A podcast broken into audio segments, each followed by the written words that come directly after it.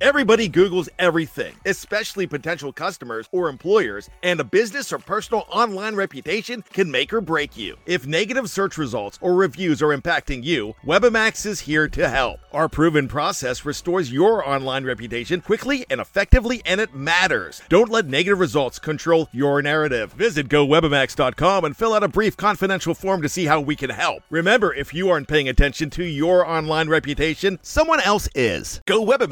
GoWebamax.com. Before history is written,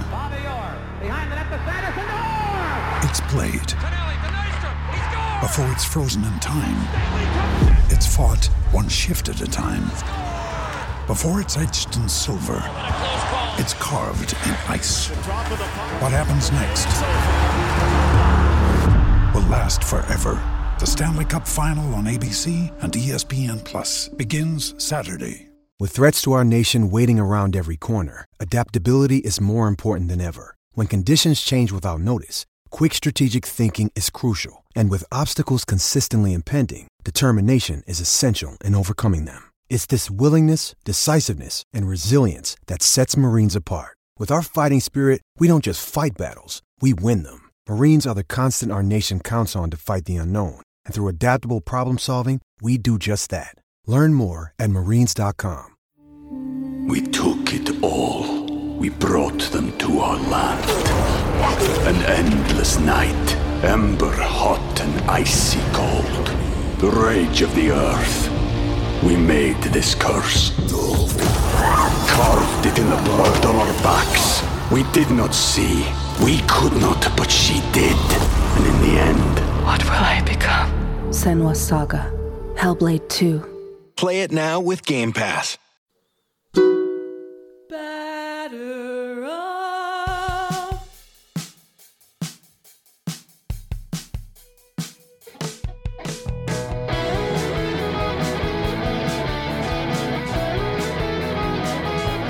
Hello, Amazing Avenue audio listeners. Welcome back to A Pod of Their Own opening day edition. Um, we are recording this on op- opening day of baseball, but not opening day for the Mets, Thursday night. But by the time you hear this, it will be opening day for the Mets. This is episode 55 of A Pod of Their Own. I am Allison McCague, and I am joined this week, like I am every week, by my lovely co hosts, Linda Surovich. Hi, Linda.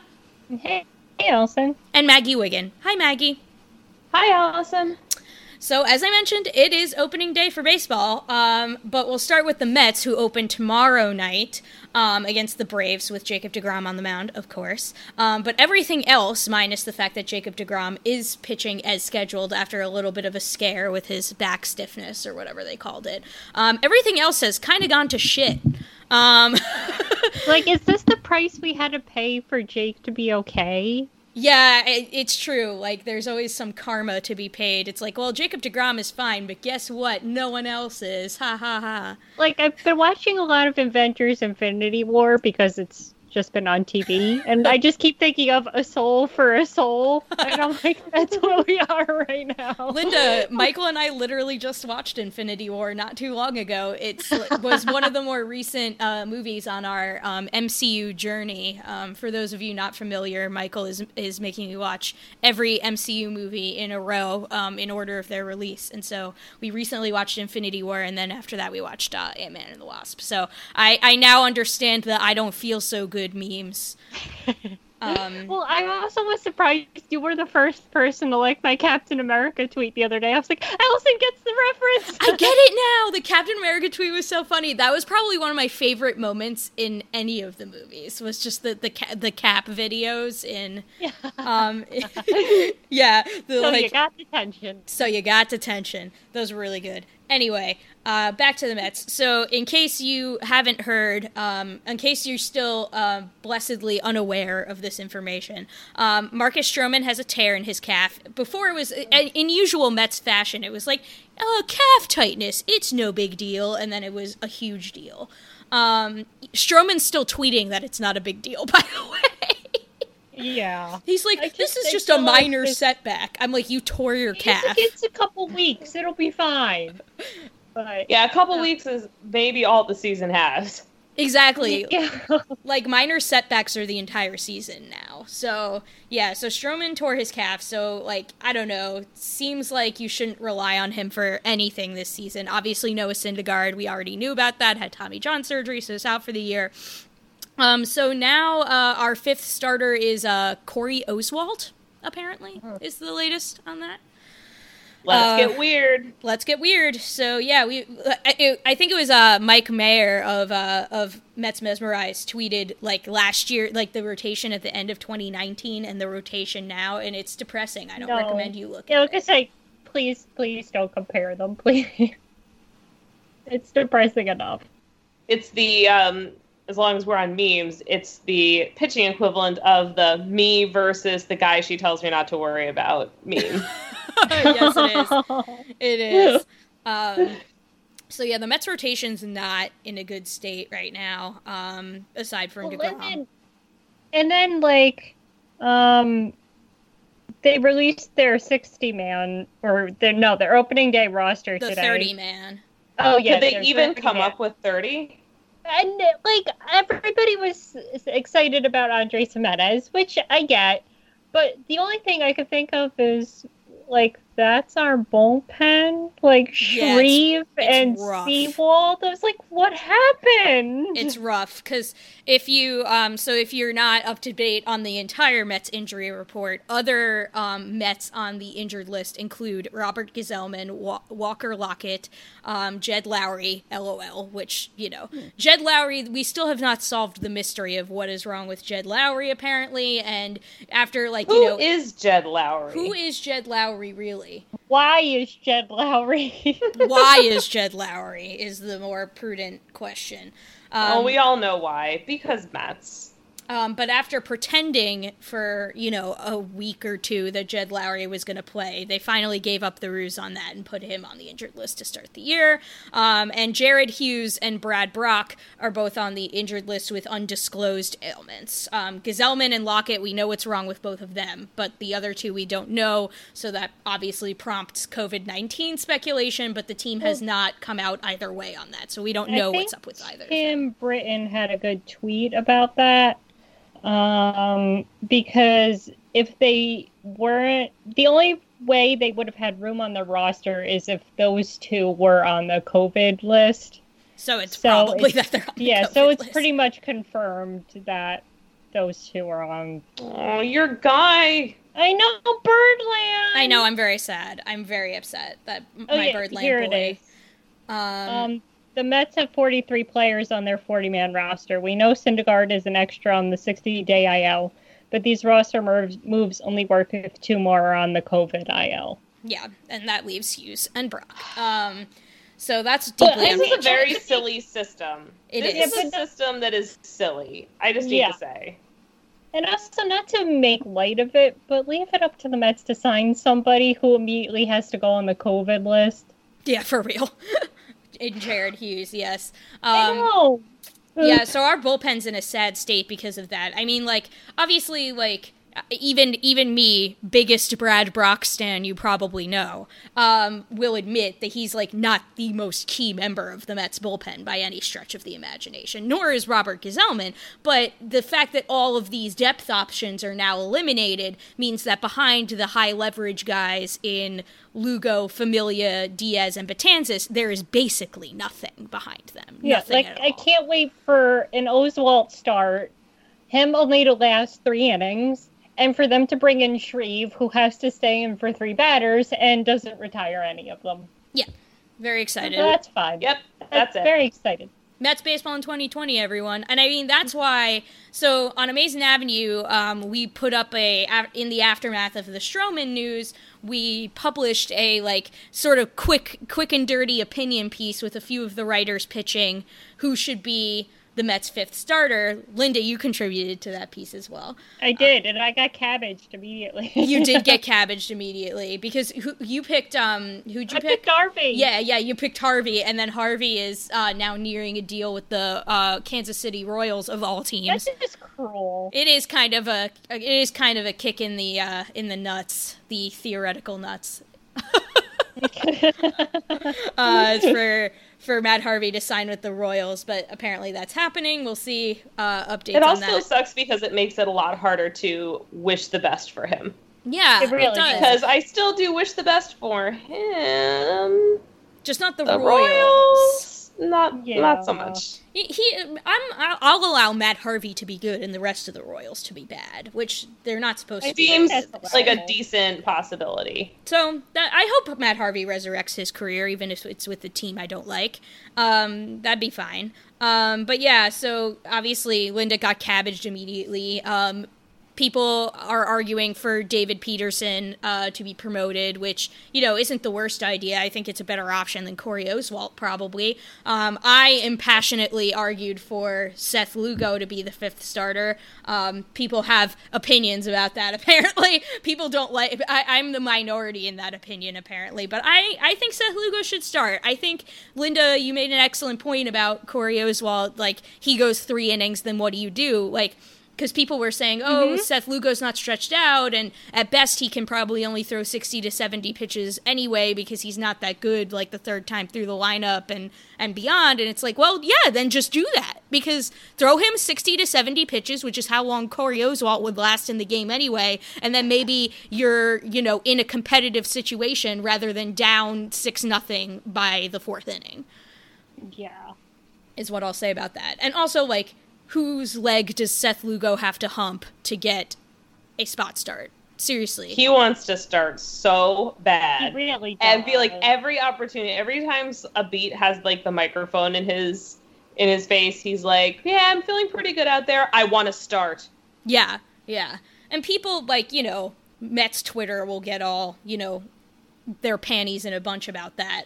But I, I'm not I'm not upset about it because I mean there's a difference between the way Seth Lugo handles it, which is basically like I want to be a starter, but whatever the team needs me for, I'm there. And like straight up complaining, like when Jose Reyes complained that he didn't get enough playing time. Like there's a difference mm. between the way that they handled those situations, and I think that it is perfectly understandable for Seth Lugo to be frustrated given the fact that he's done nothing but perform and is constantly overlooked for inferior options in the rotation. Although, did you see? It was in the beginning of the year, I think, or maybe it was the. It was recent, but it was uh, definitely in the before times where he thinks the Astros are the ones. He's blaming the Astros for killing his starting career, basically. Oh yeah, I Because- remember that yeah, because they were yeah, cheating got- and they beat him yeah. up one time. Yeah, they beat him up, and then that was the last time he started. Yeah, yeah. I mean, really, the la- the reason that's the big reason why that's the last time he started is not because he pitched poorly. It's because he made himself into such a good reliever that the Mets feel he's indispensable out of the bullpen. Yeah. now. Um, and Yeah, it's that is understandable. the, that is the catch yeah. but Yes. that also is what differentiates him from reyes because reyes is going out there saying that he was pitching badly because he wasn't getting enough playing time lugo is doing the thing that he doesn't really want to do and he's doing it incredibly well yeah. Yeah. Exactly. And it's like I totally get it. Like we we already mentioned how how thin the bullpen depth is at this point. Like beyond the beyond Seth Lugo and Jeurys Familia and Edwin Diaz and Dellin Betances, all of which the other three besides Seth Lugo have major question marks around their heads for various reasons. Be it Diaz and Familia's questionable performance last year and trying to bounce back from that, and Dellin Betances um, trying to bounce back from a major injury in 2019. So like I get that the bullpen needs that. I think Jack uh, Jack had the not Seth Lugo opinion, and I respectfully disagree. But I respectfully disagree. But I think uh, Jack called Lugo the security blanket, and I do think that's a good term Yeah. for him. Um, he is the bullpen security blanket. I get that, but to me, it comes down to a simple matter of Lugo is the best pitcher, not named Jacob Degrom, that the Mets have right now. You should give him the most innings. Like to me, it's simple math. Your better pitchers should pitch more. And like you don't have the option of punting a game in a 60 game season like you do in a 160 game season. Precisely. My dad and I were talking about that today and saying, like, you know, you can't just forfeit every Corey Oswalt start No. when the game when the season's only sixty games long. Although a million teams make the playoffs now, but we'll get to that later. Um, but yeah, so I think Seth Lugo should start. I mean, like in the end, it, either way, it's a, it's not a great situation. It's not an ideal situation for the Mets to be in pitching wise. Luckily, on the other side of the ball, their lineup is relatively unaffected, aside from Jed Lowrie, but they're pretty used to playing without him at this point. Um, so they have their more or less their everyday lineup ready to go, and um, yeah, they, the, Jake Marisnick I think is a little banged up, but they didn't actually put him on the IL as far as I know. Well, we have Lagares now. Now we have Juan Lagares. Yes, we have Juan Lagares is back, and then who did, who else did they sign? They got Juan Lagares, and then they, uh, they Dozier. Dozier, Dozier. That's right. They got Dozier and Lagares, and they dropped Melky. R.I.P. Yeah, we hardly knew ye. Matt former Adams, future, and, former future Met, former future, former mm-hmm. future Met Melky Cabrera, Melky Cabrera, and Matt Adams. We har- they hardly we hardly knew ye. And Adams already re-signed with the Braves, so everybody was like, "Oh, he's the new Adeiny Hechavarria." Yeah, right. Yeah, and Matt, think yeah. about all the years ahead of us we have to remind ourselves that Matt Adams was on the Mets. Yes, he was for mm-hmm. five minutes. It'll be like a trivia question someday. Name everybody on the 2020 Mets from the end of December to the start of July. Carlos Beltran. oh no. oh no. Dot JPEG. Nobody would get any. Like nobody would nail 100% that question. Yeah. No. I guess Literally the only impossible. The only thing about the Mets lineup right now that's been a topic of discussion lately is that um it, it seems Luis Rojas at least initially is insisting on hitting Robinson Cano third, which I think is not the best decision in the world. Um, Look, you just have to ex- expose all of his weaknesses as often as possible, and they'll just clear right up. Well, somebody pointed out. Oh, damn! I, I can't remember what tweet it was. It's like, huh? This decision spans three managers. It's almost like someone else is making that decision. it's almost like hmm. this is coming from above. yeah. Yeah. The huh, call is coming from inside the house. yes, exactly. exactly. Um, it doesn't inspire much confidence that Luis Rojas is going to be one to uh, go against what the higher ups have to say, although I don't think that we ever were under any illusions about that as a first time manager and one that was, you know, promoted internally as it was. So, um, Poor Luis Rojas. He seems like such a good dude. I'm rooting hard for him. I know, me too. And like he's in an impossible situation. That's exactly what I was gonna say. Like he can't like I don't even if his managerial decisions this season are horrid, like I'm just gonna probably give him the benefit of the doubt because yeah. imagine being a first time manager and this being the first season that you have to do? Like what? and Hefner too. He's a first time pitching coach. Like what Yeah. did they do? Like I guess he was using like Zoom and stuff to keep his pitchers ready. But how like it's so unprecedented. What do you even base your your your like training on? I don't I don't know how I just had the most anybody hila- plan for this. I just had the most hilarious image of like imagine if the pitching coach was Phil Regan and he was trying to work Zoom and I was just thinking. Phil Phil you're Phil you're muted. Phil no one can hear you. Phil Phil Phil. the camera's like angled way up his nose. oh my god. Phil, lower, lower, lower. oh my god, that, that's so funny. But yeah, so at least Jeremy Hefner can probably work Zoom. He seems young Yeah. and savvy enough for that. Um, but yeah, I mean, there is tomorrow. You know, ready or not, there's Mets baseball to be to be played. Right now, there is baseball playing right now as I as we record this. The Yankees are beating the Nationals four to one. In case anyone cares, but I want both teams to lose, as does probably most of the audience of this podcast. So Yeah. I won't. I won't. Uh, you know, bring you any breaking news updates other than the fact that um, Max Scherzer is getting kind of reamed. So that's probably good just from a Cy Young perspective. Is all I'll say. I'm not watching, so there will be no screaming. He. Uh, it's. I'm watching, but it is muted um, in the in the room right now. It's just you know, you know, just some baseball on the TV is something. Um, We took it all. We brought them to our land. An endless night, ember hot and icy cold. the rage of the earth. We made this curse. Carved it in the blood on our backs. We did not see. We could not, but she did. And in the end, What will I become? Senua's Saga. Hellblade 2. Play it now with Game Pass. Step into the world of power, loyalty, and luck. I'm gonna make him an offer he can't refuse. With family, cannolis, and spins mean everything. Now, you wanna get mixed up in the family business. Introducing The Godfather at ChumbaCasino.com. Test your luck in the shadowy world of The Godfather slot. Someday, I will call upon you to do a service for me. Play The Godfather now at ChumbaCasino.com. Welcome to the family. No purchase necessary. VGW Group. Void where prohibited by law. 18 plus. Terms and conditions apply. So yeah, I guess that's a good transition to start talking about baseball more broadly. Um, so we we have baseball. Um, speaking of this Nationals Yankees game, um, it's probably ill advised, not just from the perspective of this whole season is probably ill advised right now, but very specifically, Juan Soto tested positive for COVID nineteen today, and he played at, between the time that the test was administered and the time that the test came back positive he played in exhibition. So all of his teammates that he came in close contact with and all of the yankees should be or all the yankees that he came in close contact with should be you know like isolating.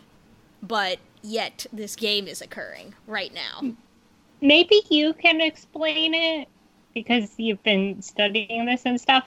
But they said like his two rapid tests came back negative that they did today, but then the one that they sent away to the lab came back positive. So what are these rapid tests? So the rapid test so this is like new to me, the rapid tests, but like they have a really, really high false negative rate. Like even Okay. more than the so the, the That's not what you want. the coronavirus tests in general. So huh, I will give a breaking news update, not about the score of the game, but it has begun to absolutely pour, and I bet they're going to put the tarp on any second. Oh, yep, and there it goes. Um, oh, that's great. Everybody can just huddle inside the poorly ventilated hallways. good yeah and like it was uh, guys i have to i have to present this image because it's hilarious. So like I, I, I don't have the sound on, so I couldn't hear any of it, but the image alone was hilarious. I almost don't want the context of the sound because I think it's funnier without it. So, like, I'm watching this game with the sound off. Rob, they're interviewing Rob Manfred on the TV, and behind Rob Manfred's head is like giant lightning bolts in the sky beyond Nats Park. And Someone you is trying to tell us something. Exactly. Oh my god, it was so funny. Like the game's being played, it hadn't started raining quite it hadn't started pouring right quite yet, but thunderstorms were clearly in the area and like they're interviewing Rob Manfred and just giant lightning bolts in the sky are appearing and it's I was like it's a, I was like if there's ever been a sign from nature about anything, it is this right now. oh, that was like when it hit the White House, like like a month or so ago. yeah. that was another good one. Not to get too political, but just saying Yeah. it's a thing that happened. It's a thing that happened. So yeah, uh, so yeah, the game is now, uh, you know, been po- postponed or they're in rain delay at this time. Um, so at any rate, uh, yeah. So the rapid tests have a really high false negative rate, and the the tests as a whole have a pretty high false negative rate because if you're really early on in your infection, you don't have a super high viral load. So the test is PCR based, so they're just amplifying the like bits of viral DNA that are floating around inside you, and if you don't have that many of them, it's hard for the test to pick it up. So the rapid tests i imagine i'd have to look up because i haven't researched what the exactly the method is of the rapid test but i imagine it's even more crude than the lab tests they're shipping off. And so i know that the false negative rate is higher. So i'm not saying that they're like that you know it's not the rapid test is wrong necessarily it's just there's a higher chance that it's wrong. Um, I mean, they should, regardless, the appropriate response would be to be cautious. Like, if you have two conflicting, if it's like, you might be carrying a highly infectious agent, you might not be. Let's just assume you're not. That seems fine. Like, come on. That's. Yeah.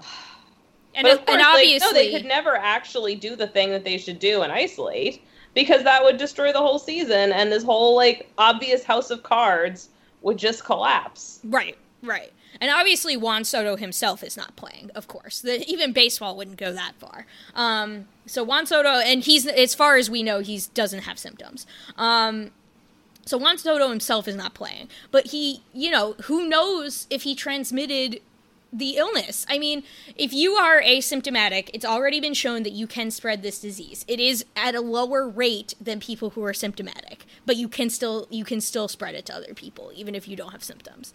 Um, so he may have unknowingly spread it to various teammates who are now, you know, potentially carrying this virus in this game playing right now, although not playing because rain delay. But you know what I mean? They're all in the clubhouse together now, like Maggie said, gathered oh. to take shelter from the rain, less than six feet apart. So here we are.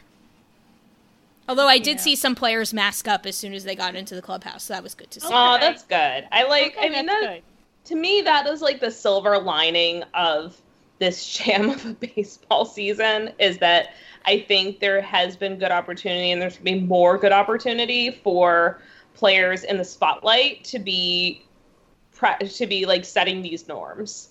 Um because I think that's what this country needs is like very clearly set norms and that's not coming from the government.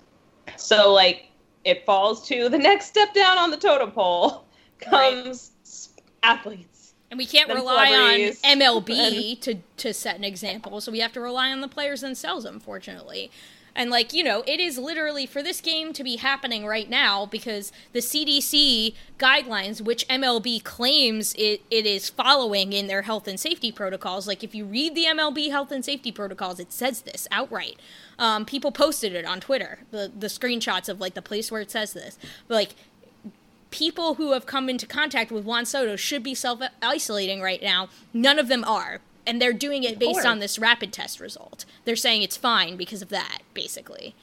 Ugh. Which, uh, but he so, still tested it. positive, right? And so by their fact that he tested positive, by their own protocols, they shouldn't be playing right now, and yet they are. So it just goes to show that MLB is bound and determined to push forward with this season regardless. And it's going to take, I mean, we talked about this a couple of pods ago. It's going to take a hell of a lot for them to stop. And I, I shudder to think what disaster would have to befall the sport, short of, you know, the deaths of several prominent players for them to stop this season.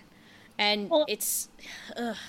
I was asked at work what my gut feeling was, like if they play or not, and uh, like I was asked that like I think like a week ago or something, and I said then, and I still think that there is still a damage control from all the bad PR they got in between like the players union and you know all the ugliness that happened. So i feel like they're going to do it no matter what to see if they can grab some goodwill back. And this isn't the way to do it. You're still risking players' health, and it's your own damn fault that all that got leaked to, to begin with. So I don't know what you're hoping to accomplish by because yeah, Juan Soto potentially infecting his teammates because of a bad testing system is not getting you the PR you wanted. Right. And uh, what was it? Let me pull up the tweet because it's I don't want to misrepresent what the tweet said. I'd rather just read it straight up.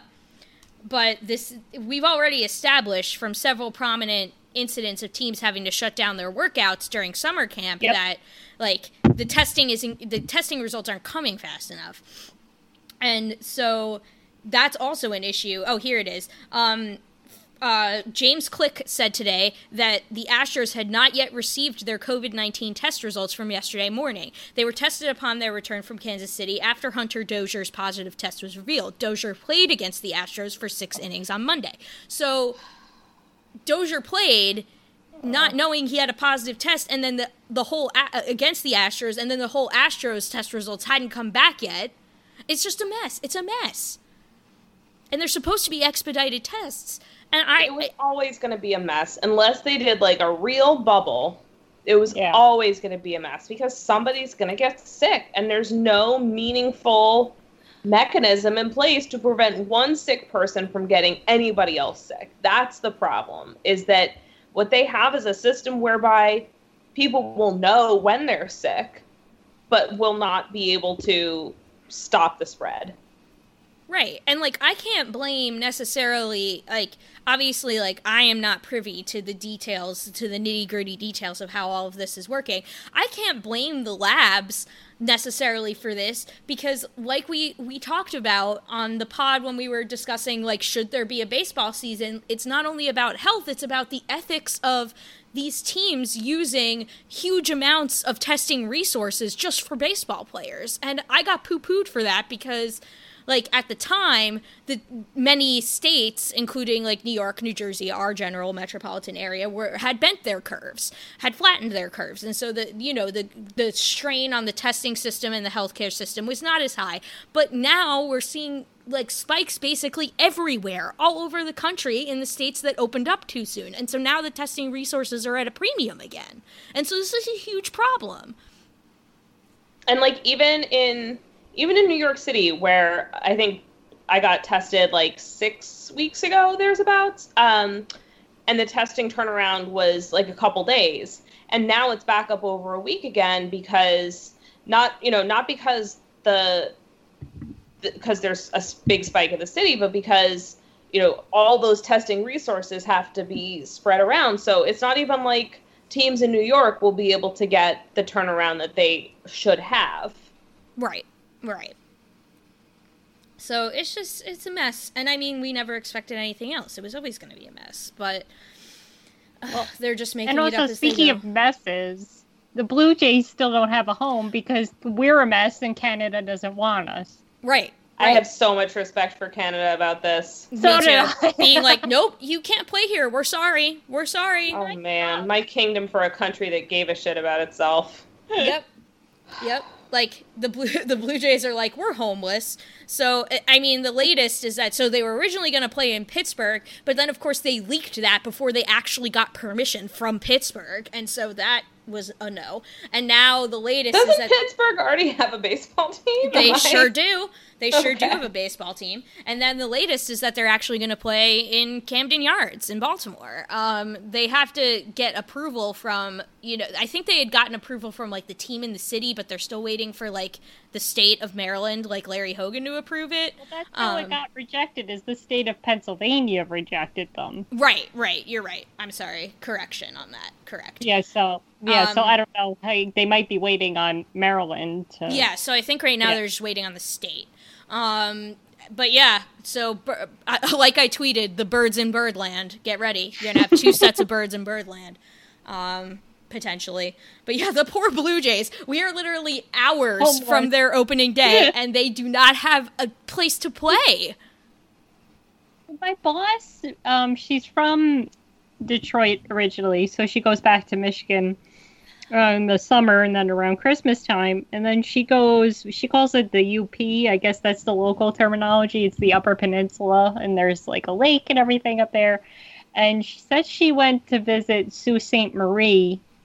And she was like, Canada made it very clear at the border to turn your ass around. Yeah, right. Um, she was like, they were not playing. They're like, you know, we don't want you dumb Americans anywhere near us. So, I mean, uh, they should have seen this coming. Yeah, one of my closest friends um, lives in Toronto, and she was saying to me too, like Canada is very like if you're coming from America, you, like, you cannot come for any reason unless you like live like unless you have like dual citizenship or like yeah. Other things. She said like, yeah. you needed um you needed basically a special form stating why you were you like it was essential travel only and you needed this form to prove you had to cross the border. So I'm assuming it's the same if you fly. Yeah, yeah. Um, so the other thing that was happening, so not only is the Blue Jays situation entirely unresolved mere hours from when they're supposed to start playing, the other thing that happened mere hours before baseball was starting is that they changed their playoff format. Um, like, so, why wasn't all this decided? I don't understand. you things. had such a long time to figure this out. Why wasn't this part of the agreement? Yeah, no, I mean, like, obviously, so they, like MLB Players Association and baseball and owners spent so much time arguing about like salary stuff that they just, just didn't Forgot. figure out how the like playoffs were gonna work or anything like that.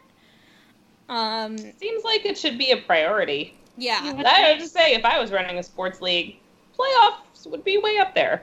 Well, number one, health and safety, which also got pushed by the wayside. And number two would be the actual playing of the games and the playoffs. And both of those things became secondary to how much money can we squeeze out of the players. Literally the day that games were starting, it was like breaking. Here's the playoff format. Like, what? Are you serious? Like, there was like rumors like a couple days ago. Because what did I do in the morning news? It was, I think, Wednesday. Yeah, I did it Wednesday for today.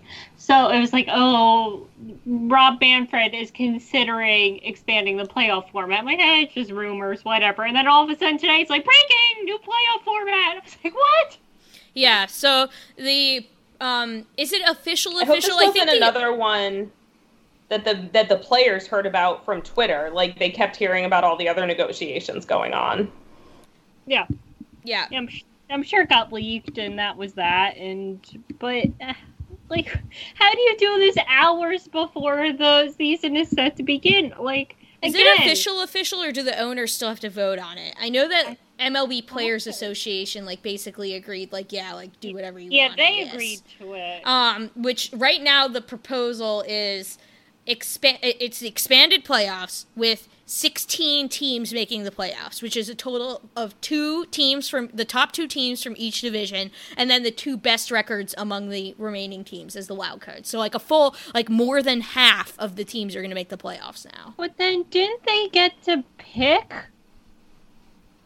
I saw something from Olney, like the top teams get to pick who they play. Yeah, that was going to be part of the whole selection show thing. Remember? Yeah, remember when there was going to be a selection show and all of that stuff, and the teams were the top teams were going to get to pick their opponents in the next round and all that stuff. Oh my god. Like, uh, well, why? How could it go wrong? Yeah. Oh, interesting wrinkle in the 16 team playoff format. All second place teams in the sixth division qualify. This, then the seventh and eighth teams will be chosen by best record among other teams. But then I can't. I could have sworn there was like a selection show where they pick who their opponent was going to be. That was going to be it before all of this bullshit happened, but So maybe that didn't get finalized. Here, so, like, hang on. the hell? first round of the playoffs, scheduled for September 29th through October 2nd, and each league will be a th- four will be four three game series with all games. That, is this from today? Yes, making sure this is the latest. Um, with all games played at the higher seeds home stadium, the rest of the rounds will be their customary length. The two division series in each league will be five five game series with the, while the AL and NL championship series and World Series will be seven game series. So, but I'm trying to see the whole like pick oh. your opponents thing. Oh wait, wait, I got it. As part of the 16-team expanded playoff proposal, the number one, two, and three seeds in each league, the division winners, would pick their opponents among the other five teams with a selection show. oh, Jesus Christ, this is so stupid. Why? So, like, if let's say because they because money, Linda, they want more playoff revenue. That's the like whole I get that, but what's the point of picking people? Like, To I don't create know. drama. Show. They want like they basically like want this whole like yeah they want this selection show for like drama because they think they're like the NFL draft or some shit. It has a real. I was just gonna say it has this NFL draft kind of Yeah. vibe. So you I won't can't know. even like- imagine what the show is gonna be like with everybody in like the studio and just big like bam bam 3D letters like whoosh. And then they'll bring in like Harold Reynolds to analyze terribly why Pete Alonso will be the difference maker in the series between like the Mets and Braves or whatever. Live on the pod, I'm going to put the Rob the gif of Rob Manfred with lightning in the background in our like mine, Linda and Maggie Slack channel so you guys can see it because you have Ooh, to see ooh, ooh. This. I'm telling you it was wild. It literally was like like I'm not a big uh I'm not big on religion or spirituality, Oh my but like if this isn't an act of like something I don't know what to tell you. It's just like Rob Okay. Manfred with like giant bolts of lightning in the back. No, it looks like when um like the devil is coming in like movies. it really is like that. it's amazing, isn't it? Oh, this is like it looks fake. it's does. so good. It's so looks good like that this might be my walk off win. I don't even know. It's like my favorite thing to happen in the past while. I feel like you would you would film this exact moment for the movie about 2020, and somebody would look at it and say like, nobody's gonna believe that. Yeah, like that's That's fake. just, like the cheapest CGI I've ever seen. It looks like cheap CGI and it's real. It's amazing. like yeah, like this is basically like somebody coming up, like Maggie said, of like a movie about 2020 and overdid it. Like you're a little too on the nose. Yep. Yep. Incredible. And now we just have uh, Alex Rodriguez and Tom Verducci talking in the booth for who knows how long until. 'cause, That's like, nails on a chalkboard. It is. And oh, and A Rod I talked about do- how I I like A Rod in the booth though. he's good in Yeah, the booth. He's better as an analyst, but Yeah. He is better as an analyst. But So I will say during this play-by-play? game, he did say that he loved the runner on second to start extra innings. He said he Oh, loved Oh, it. that's God. a that's a flag. It's a Nope. hot take from future Mets owner Alex Rodriguez. I definitely don't want him out of the booth though, in any form. No. In in the booth, I can I can deal with. Although I I, re- I reserve the right to revoke that statement if he keeps going on about this runner and second nonsense.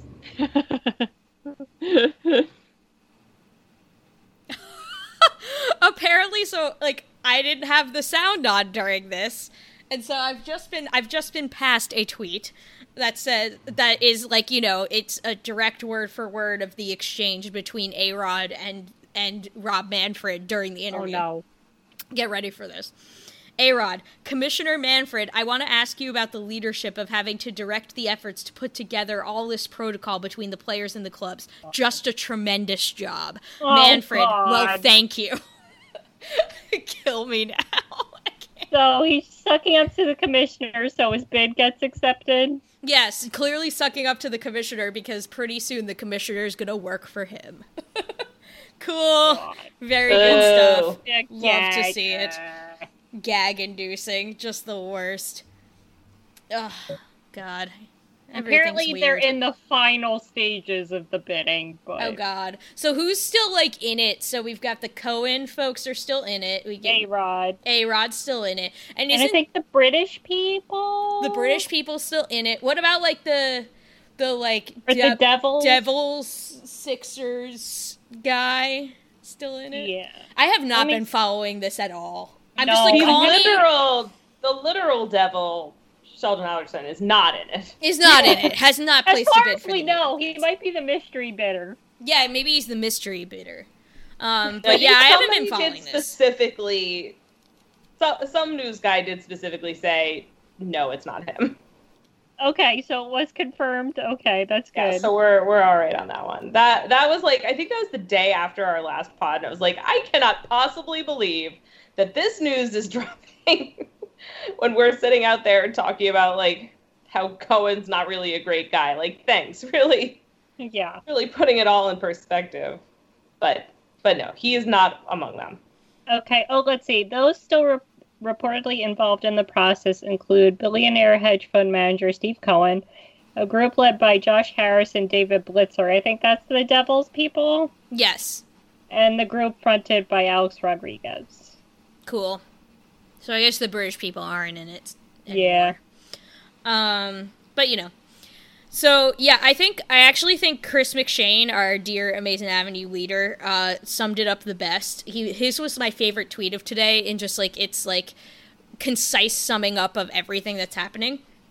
He said, when it's a few hours before first pitch, one of the best players in the sport who would play in that game tests positive for COVID, one of your teams still doesn't have a home, and you might still tinker with your playoff format, you might not be ready to have a season.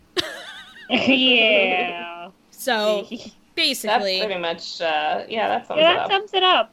sums it up pretty good. Um, but I guess before we move to walk off wins, one thing, and I didn't, I didn't put this in our notes, so I'm kind of springing this on you guys last minute. So I'm sorry if you don't have good answers. I'm sorry for putting you on the spot. But I am curious to see if either of you two have any sort of like bold predictions for this season, other than like it might not you know complete itself. But um you know like bold predictions for this season either you know in the wider mlb or mets specific regarding like who might win the major awards or like a surprise dark horse to like win the world series or any sort of thing like that or any sort of fun mets prediction like how many home runs pete will hit or whatever. But i'm just wondering if you guys have any predictions for the season Oh, oh, I went all in on Jed Lowrie last week. Look at how that ended up. oh no, yeah, maybe Linda shouldn't speak anything into say, existence should I at this sit point. One out? yeah. or should I make it like opposite day? Like I think Max Scherzer's going to be awesome this year. I think maybe let's see something like maybe Jeff McNeil will have more home runs than Michael Cespedes? Conforto. Oh, I don't know. Nice. I don't. I'm not committing to that. I'm, I'm committing to the format. Nice. I like it though. That's bold. I do like it. Yeah, I'll just go with that because if anybody remembers this at the end of the season, then either it was a short season and nobody cares, or um, they have a lot of time on their hands. They're showing the they're showing the rain at um at Nationals Park right now, and there's literally like waterfalls coming down from the upper tiers of the stadium. Oh, So, lovely. That's good. Um, but yeah I'm but yeah, gonna say like it's gonna be. I don't even want to get too far ahead because I don't even know if there is gonna be playoffs. But something wacky is gonna happen. Like two of the most random teams, like the Rangers and the Reds, are gonna be in the World Series. I, I wouldn't be surprised at all. and like Joey Votto will all of a sudden get hot. Well, Joey Votto's always hot, but um, in both senses of the word. Linda, Linda's getting horny on the main. Everyone. I'll just drop that in there. I am wearing my JD Davis jersey. I, Oh yeah, Linda Yeah, got my a JD new- Davis jersey. Everyone, so the brand is I strong. had to. I love my man's.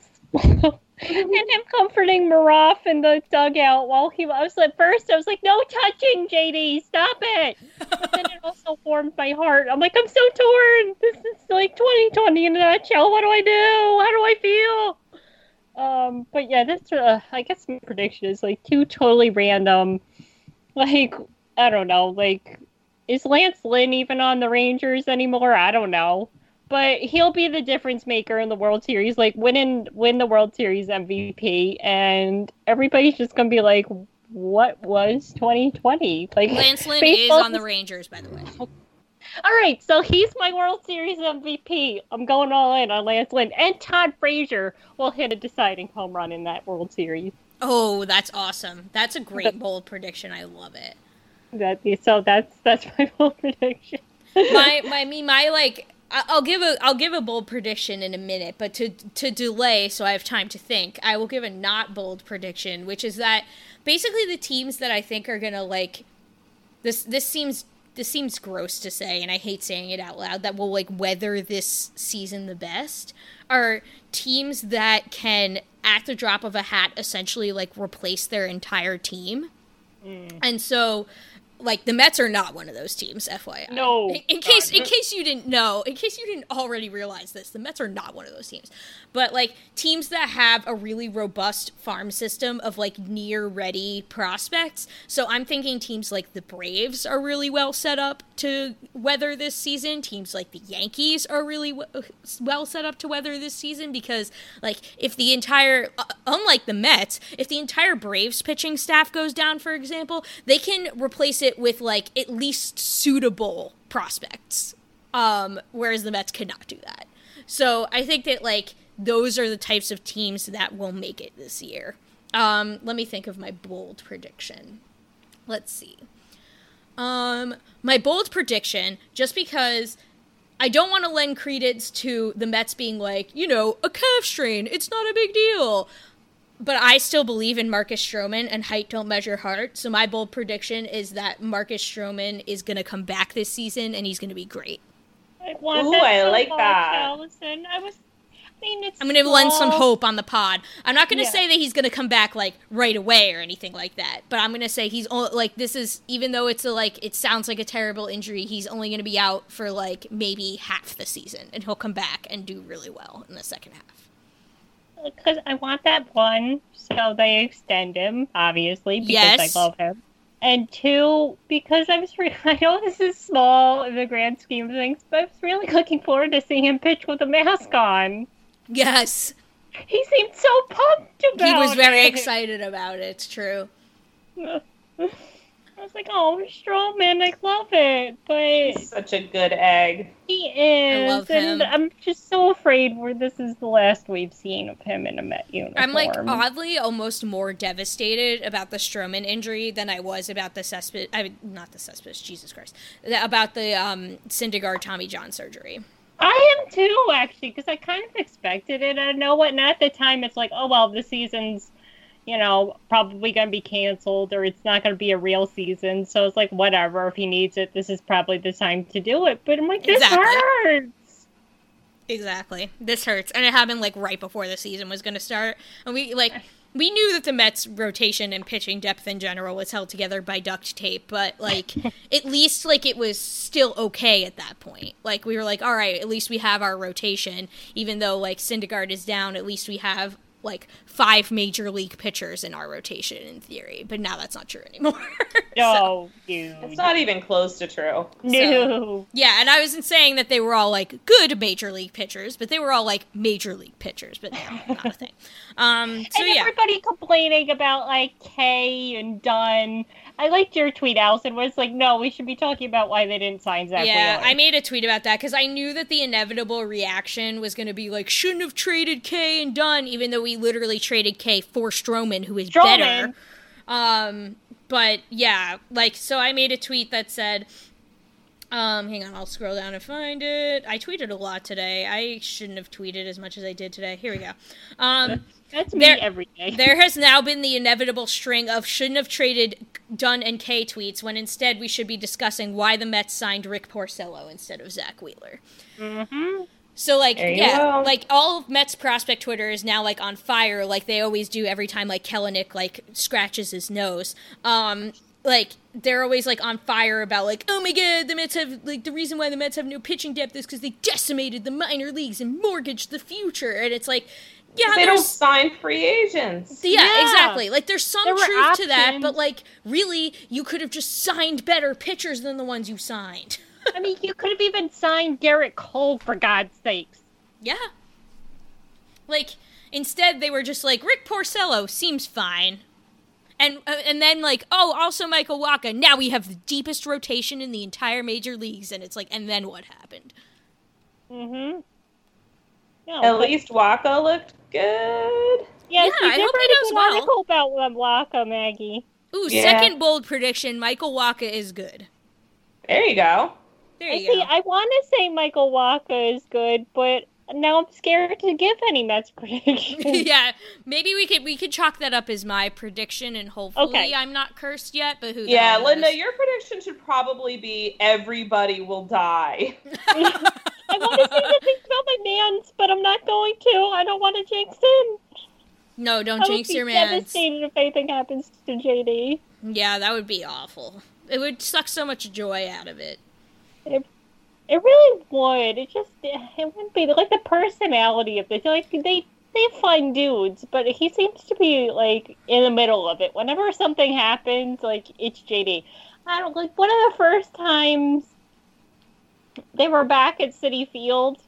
Uh, I, I forget who the video was. I think it was something random, like Jake Marisnick taking batting practice, and they were playing "Take on Me." And there's somebody singing the chorus very loudly in the back, and everybody agreed, right? That's totally JD singing "Take on Me." so it's like the fun would just be like not the same. I mean, I would still love them, and you know they have fun dudes, but I just love JD. Keep the Queen's Cookie Club together 2020. Yes, that's all we want. This kid is the bare minimum. Can we ask for that? Yes. I think that we're allowed to ask for that. Jeff McNeil did say he was going to continue the tradition even if they had to Zoom their cookie club meetings. I'm down. I'm down too. Let's do it. Um, so before we move to um, walk off wins and do our happy segment, we will we will start things off with something even like even more happy than potentially any of our walk off wins, which is that we are doing a dollars for dingers this year. Announcement: We are doing a dollars for dingers this year. It is not going to be the same as dollars for dingers last year. We really wanted to do like a, the same thing that we did last year and keep it going as an annual tradition. But obviously, circumstances being what they are, we can't do We're not going to pack you guys into a tavern. Yeah, exactly. We are not going to pack you guys into McKellar because that would be a bad decision. Um, so instead, we are going to do a modified version. And of course, obviously, the season is not a normal baseball season either. So we didn't want to um, wait till September uh, to do Dollars for Dingers. Last year, September was our month of Dollars for Dingers. Uh, but we are obviously nervous that the baseball season might not even make it that far, unfortunately. Um, so we decided as a somewhat safer bet, we are going to do the month of August as our Dollars for Dingers month. Um, so we are going to um, do an entirely virtual Dollars for Dingers, with the month, month of August being the month. And we will do the same thing as last year, where we will have a spreadsheet that we will post on all of our social medias, various things. Amazing Avenue will make a post about it. We will have a big Google Docs spreadsheet where you can post your pledge for Dollars for Dingers. Um, and we will then do a virtual sort of Dollars for Dingers gathering where we will give away the prizes. There won't be any sort of tickets or raffles or anything this year the way there was last year because that's obviously like way too complicated to coordinate virtually. It's just a lot and it's a lot to coordinate getting all the prizes and everything and it's really hard when everybody is you know hunkered down in their various like states right now so instead, we have an existing pool of prizes with maybe one or two. We are not announcing the official prizes yet because we might still add some, but um, we have an existing pool of prizes and like maybe a couple of things that we're going to add to that. And basically, if you make a pledge in any amount on the spreadsheet, then you will be entered into the drawing to win any of the prizes and we'll just draw someone for each of the prizes at the end. And we'll have some sort of like zoom or something for everybody who you know pledged or anyone who wants to join us. We'll have some sort of virtual zoom whatever uh, probably zoom because that's what i have. Uh, that's the platform i have an account for. So we'll probably do some sort of zoom thing where at the end in place of our mckellar gathering we'll have a zoom where we virtually announce the winners of dollars for dingers and thank everyone everyone um, and just chat about the Mets and the season, and, and, people can ask us questions, whatever you want. So, um, yeah, we will, once the prizes are, once we have an official list of prizes, we will announce that for you guys and tweet that out. But in the meantime, August over the next uh, you know few days. Look for tweets um, and various things of with the spreadsheet and everything and all the other info about dollars for dingers. But we are doing it this year, so get your wallets ready.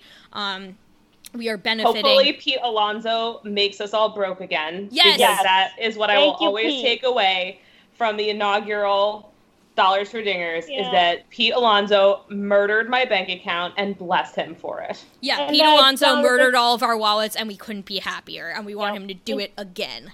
And Dom Smith got us to an even 50 on the very last hit of the season. Which was Mwah. so good. Chef's Perfect. So kiss. perfect. Chef's It- kiss it good. made me so happy. I legit like cried. It was so I did good. too. I- it it was so my good. heart. Um, and all I want is for that to happen again. Um, this year, um, because obviously coronavirus is something that is impacting all of us, um, we are benefiting New York area food banks um, with our Dollars for Dingers fundraiser. So we're very excited about that. So it's a very worthy cause. Um, and they're trying to feed a lot of people right now, and a lot of people need help right now. The the economy is obviously not doing so great um, because of coronavirus, and more and more people need assistance um, every day. And obviously, the food bank is always doing good work, even not during these challenging times. But they need our help more than ever. So that's who we've chosen to benefit for this year's Dollars for Dingers. Um, so we're very excited about that. Look for look keep an eye on our social media for the next um, week or so as we get that up and running. But yeah, August will be the month. So just pledge any dollar amount you're comfortable with. It doesn't matter whether you pledge one cent or ten dollars per home run. We you will be entered the same as anybody else. So just pledge whatever you are comfortable with. Um, and if you pledge in any amount, you will be eligible to win one of our prizes. So we're very excited. So get pumped for dollars And we'll give you guys. We'll give some stats on on home runs over the last couple Augusts as well, just so like you know kind of roughly what to expect. Although again, Pete Alonso could show up. and, and we have Cespedes this year too. Oh my god, it's we do. great. It's a weird have season in a lot of ways. It's like So we many will dingers. Yeah, we will post obviously like, you know, previous August what the Mets have done as a team home run wise so you can get an idea of what pledge you're comfortable with. But, you know, keep in mind that A, it's a it's a different Mets lineup with different players and B, you know, coronavirus impacts all of this not only because you know certain players may fall ill or whatever but the mets have different opponents than they usually have and a different distribution of opponents than they usually have so that's also a factor who knows who knows what'll happen but that makes it you know all the more fun kind of in a way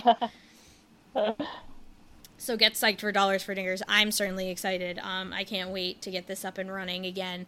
Um, even if it's not what we all imagined for this year, um, I'm still excited that we can do something. So, um, dollars for dingers, yay, yay, yay, yay! Yay! Hopefully the Mets make us broke again. Hit lots of homers, New York Mets, please, please, please, please. Um, but in the meantime, um, we will do walk off wins, where each of us talks about what is making us happy this week, baseball related or otherwise. Linda Surovich, what is your walk off win for this week? Well, I'm kind of torn um, because I know I've talked about it a lot, but my closing is finally, finally on Monday. Yay! Officially, I've got all the paperwork. I've gotten um, the closing costs, which not so fun, but it's a walk-off win, so we'll keep it positive. Um, I got into the apartment. I was able to measure, so now I can do the fun stuff with paint and floors and furniture, and so I can start planning all that. I took lots of pictures, and it was bigger than I remembered, which was also a nice surprise. Um, so yeah, finally, uh, I will be officially made a homeowner. Well, co-op owner on July 27th at three o'clock when I sign my life away. But I'm excited. Um, yeah, I mean, I'm a little sad it took so long because, um, you know, I wanted, I have a little patio and I was looking forward to, you know, just sitting out there and, you know, having a drink and reading or listening to a baseball game. And so it kind of took a little longer than I expected, but I guess, you know, life is kind of weird right now for everybody. So like, I'm not going to complain too much. And, you know, it's, it's fun. Um, a little, a little nerve wracking, a little daunting, but, um, yeah, I, I'm finally getting excited that you know I can make it my own, and I've been looking at like you know just like little little things to you know make it mine. Um, so that's number one. number two is the NHL re- finally released the name of their Seattle team, and it's the Kraken, which I think is Amazing. so cool. And their their logo is so cool, and like everything about them, like like they had these hype videos and um so and I, I always felt a special kinship with the mariners ever since um i went to cooperstown for the induction. And like i just got to know their fans and their fans were all lovely uh, just lovely people. Like would chat with you and um their fan base has kind of suffered a lot. So i've always felt like you know they were like kind of like the west coast us and then just to top it all off, they considered naming the NHL Seattle team the Metropolitans. So I feel like they're us in spirit. So now I'm going to adopt the Seattle Kraken as my second. They had the good. They had the good sense to look at that and say, "No, we do not want to be the Mets." Yeah, I was exactly. like, you know, well, who was it who said the horror one Mets has unleashed on the world is enough? so yeah, so they did have the good sense to finally say because Kraken is way cooler. Mets Kraken, like, come on. Release the Isn't there- Kraken. Yeah. Um. So I am so pumped for all the Unleash the Kraken. Oh, it's gonna be good. And like It's gonna- good. the aesthetic uh, like as someone who doesn't you know follow hockey in any respect mostly other than like hockey being i hockey hockey will forever be a part of my life even if it wasn't like at all a major part of my life before because it was the last sport i saw before covid I um, know. it was the last so sport a bunch of us saw before COVID. Uh, but uh, like as someone who doesn't follow hockey at all, I just like still love love the aesthetic of the whole thing. Like the color scheme is on point. Mm-hmm. The the anchor logo with the with the space needle on it is Yes. absolutely genius. It's beautiful logo. that, oh, they just nailed it. And They then nailed also the S is a tentacle, and then with the red eye. Oh, it's, the very good. thing- yeah, it's it's definitely on point. And I was like, is hockey doing things correctly for once? Like the fact that the NHL is the one that looks good out of all of this is really saying something. Yeah, seriously. like they handled the playoffs correctly. Like, they're doing the bubble. Um, so far they've been doing testing fine. Like I haven't heard any complaints about like tests being delayed or anything. I wonder And what it feels like. so it was like the NHL is actually kind of ahead of baseball right now, which is a weird feeling because the NHL is usually the redheaded step stepson or whatever the expression is. But so yeah, go Seattle Kraken. You're my new, you're my new favorite team. Heck yeah. Um, Maggie, what is your walk off win for this week?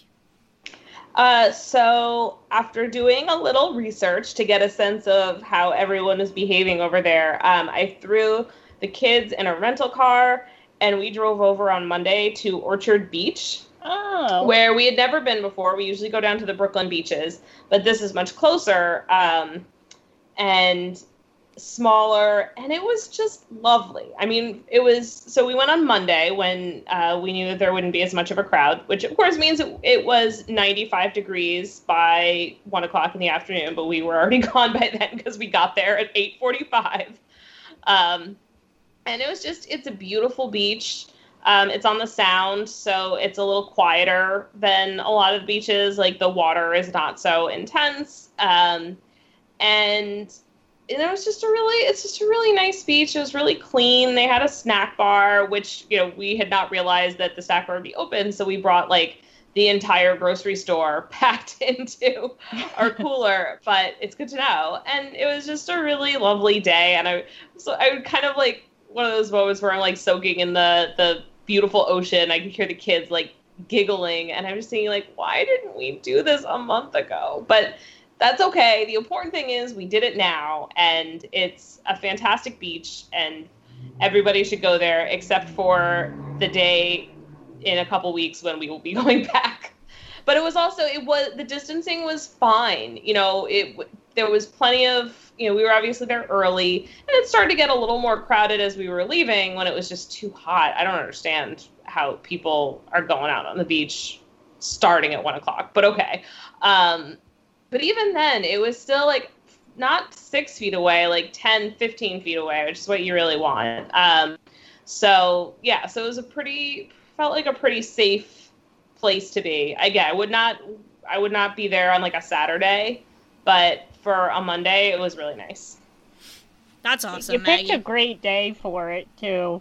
Yeah, it was beautiful. It was really, uh, it was amazing, and the kids love it. The kids were so so happy, um, just like splashing and digging, and at one point for about twenty minutes, Tommy just lay down on the sand and like let the sun like go on him and like run like ran his fingers through the sand. I was like, that is a kid in hog heaven. Like, it was it was just what we all needed. So it's nice Kids at the beach is so fun. Just to see, Yeah. like, they just have a ball with just sand. It's so, it's just such a simple pleasure for them. Yeah, oh. we, we we went like like shells. Oh my god, we found so many shells. Yeah. And it was just like endless joy.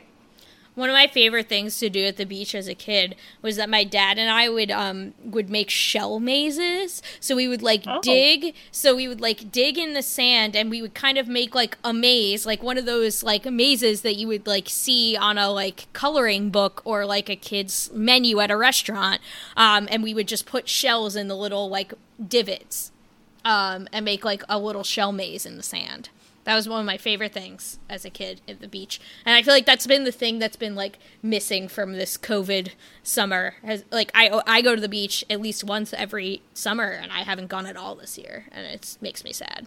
I wish I could I wish I could go. But Yeah. my family is going um in a couple of weeks, like uh, August 8th or something like that. But um, I'm going to be moved to DC already and starting my new job, and it's just going to be too much for me to be able to, you know, take off immediately and go up there. So, but I hope that they have a good time. I'm really jealous that they're going to get to go. Luckily, my aunt's house in Cape Cod is a private beach, so it never gets like super crowded. So they'll be able to social distance properly and all that. So that should be good for them. So I'm really excited that they get to go, even if I didn't get to go. um, you live through them. Yep, yep. I will absolutely live vicariously through them. I'm sure I'll be sent pictures and all that. Um, so I feel like it's kind of like too early to make my walk off win like being like you know my DC move and everything because like we're still knee deep in it and I'm in the like I am stressed out stage of it. And so I feel like that'll be a future walk off win. But for now my walk off win is going to be a very simple baseball related walk off win in the sense that I feel like this is the season if any that we're going to embrace weird baseball. And the, for me the peak of weird baseball um, is that the Orioles opening day starter is none other than Tommy Milone, and he is wearing number 69. So that is my walk off oh. win. Just Orioles opening day starter number 69, Tommy Milone, is just like way too on brand, and it kind of kills me. Did I tell you guys the Tommy Milone story? No. no, tell us the Tommy Oh, Milone gosh. story. Okay, so I was at a game with t- my son Tommy, who was probably he was three or four at the time. He was an old three or a young four. And there's a guy behind us, a classic Mets fan guy, shouting. And this is the this by the way was the start in which Tommy Milone gave up. I want to say nine runs in two or three innings. Oh no. And so the guy behind us is shouting, top of his lungs, "You suck, Tommy." Tommy, Oh, I think you did tell us this, but I want you to keep telling it because it's And- so sad but so funny. And Tommy's like a really chill kid, and and wasn't like offended. He just sort of kept looking at me like, "What's going on?" and finally, I just I turned around. And I said to the guy, I was like, "I'm sorry." His name is Tommy, and he's getting a little confused. He goes, "Oh my god, oh my god, ma'am, I'm so sorry. I'm so sorry, little buddy. Enjoy the game, little buddy. Hey, Milone, you suck." That's the most New Yorker thing, and I love it. New York City in one, like, absolutely. He would never think of saying something that would offend a child. Like, God, no. He only wants to offend Tommy Milone. but yeah, that was really awesome. So I will, I will have a soft spot in my heart for Tommy Milone until the day I die because that was just, just an amazing moment. Anyway, I'm glad I got to tell the story again. Yeah, amazing. It's so good. And yeah, it's just like you know, like I feel like this is like again, it's such a weird season and obviously the Orioles are just like in such a dark place in their franchise history right now. They're just so bad. Relatable. And Yeah, like, you know, if anything can bring small joys, we should just embrace it. And I don't know, like opening day starter Tommy Milone wearing number 69 is just like it brings me a great amount of joy that I cannot even describe. Like It has big video game energy. it does. It has huge video game energy. And like obviously like it comes for a sad reason, which is that like the Orioles actually do have one, parentheses one, very good starting pitcher in John Means. Um, but he's hurt, uh, like many other players right now, because this season is weird and they shouldn't be playing it. Um, but so the depth behind John Means is you know, as Mets fans can relate to, non-existent.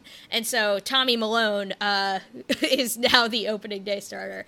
And so, but you know, let's get weird. I'm ready for it. I like, you know, I'm excited to be back in because I'll be in the DC area. So I'm excited to be like back in, you know, technically kind of Orioles territory again. And hopefully, when things go back to semi somewhat normal, I'll be able to go back to Camden Yards and root for, you know, Tommy Milone or whatever other weird Oriole is playing at that time. So, you know, just just What a small baseball odds? thing. the Orioles sign Jason Vargas? Ooh, um, I put that at pretty high. Oh, Okay. Like at least, I mean, like obviously, like not super super high, but like I would say mm, I'd give that a good twenty percent. Okay. Okay. Yeah, Orioles, like Jason Vargas, Baltimore Oriole. Yeah, that has some energy that I can get behind. Oh Front yeah. runners in the Jason Vargas sweepstakes. But I can only imagine the number of dingers he's going to give up. It's going to be astronomically high. Oh, Vargy. Oh, Vargy. Let's go party. Um, so that does it for the show this week. Um, you know, we are we are, you know, as mixed feelings as ever about opening day, but it's happening tomorrow and I am excited in spite of myself. Um, so but in the meantime, you can go to amazingavenue.com, check out all of our fantastic content. We had a rapid fire many, many season previews published over the past day or two and we'll continue to publish, um, finishing up the season previews of every single person on the Mets roster. So get so read those. Um, we also have, like I said, our rapid fire opinion piece about who the Mets' fifth starter should be. We have our sixty word summaries of what we expect from the season or hope from the season or feel about the season. Each writer was uh, wanted to submit sixty words for sixty games, no more, no less. Um, so very succinct takes on each of our parts, so you can check that out, um, and so much more. Obviously, as games begin, you'll we'll have our usual recaps, analysis, everything. So go to amazingavenue.com, check that out. Also, check out our entire suite of podcasts, Amazing Avenue Audio. They're all doing fantastic work. You can follow Amazing Avenue on Twitter, Facebook, and Instagram at Amazing Avenue. You can follow the show on Twitter at A Pod of Their Own. You can follow each of us on Twitter. I am at Petite PhD. Where are you, Linda? At Linda Surovich. And where are you, Maggie? At Maggie162. Please subscribe to Amazing Avenue Audio, rate and review the podcast uh, on whatever podcast platform you choose. It really helps new people find the show. Um, the original intro and outro music to this podcast is by Bunga. Let's fucking go, Mets. And don't forget, there is no crying in podcasting.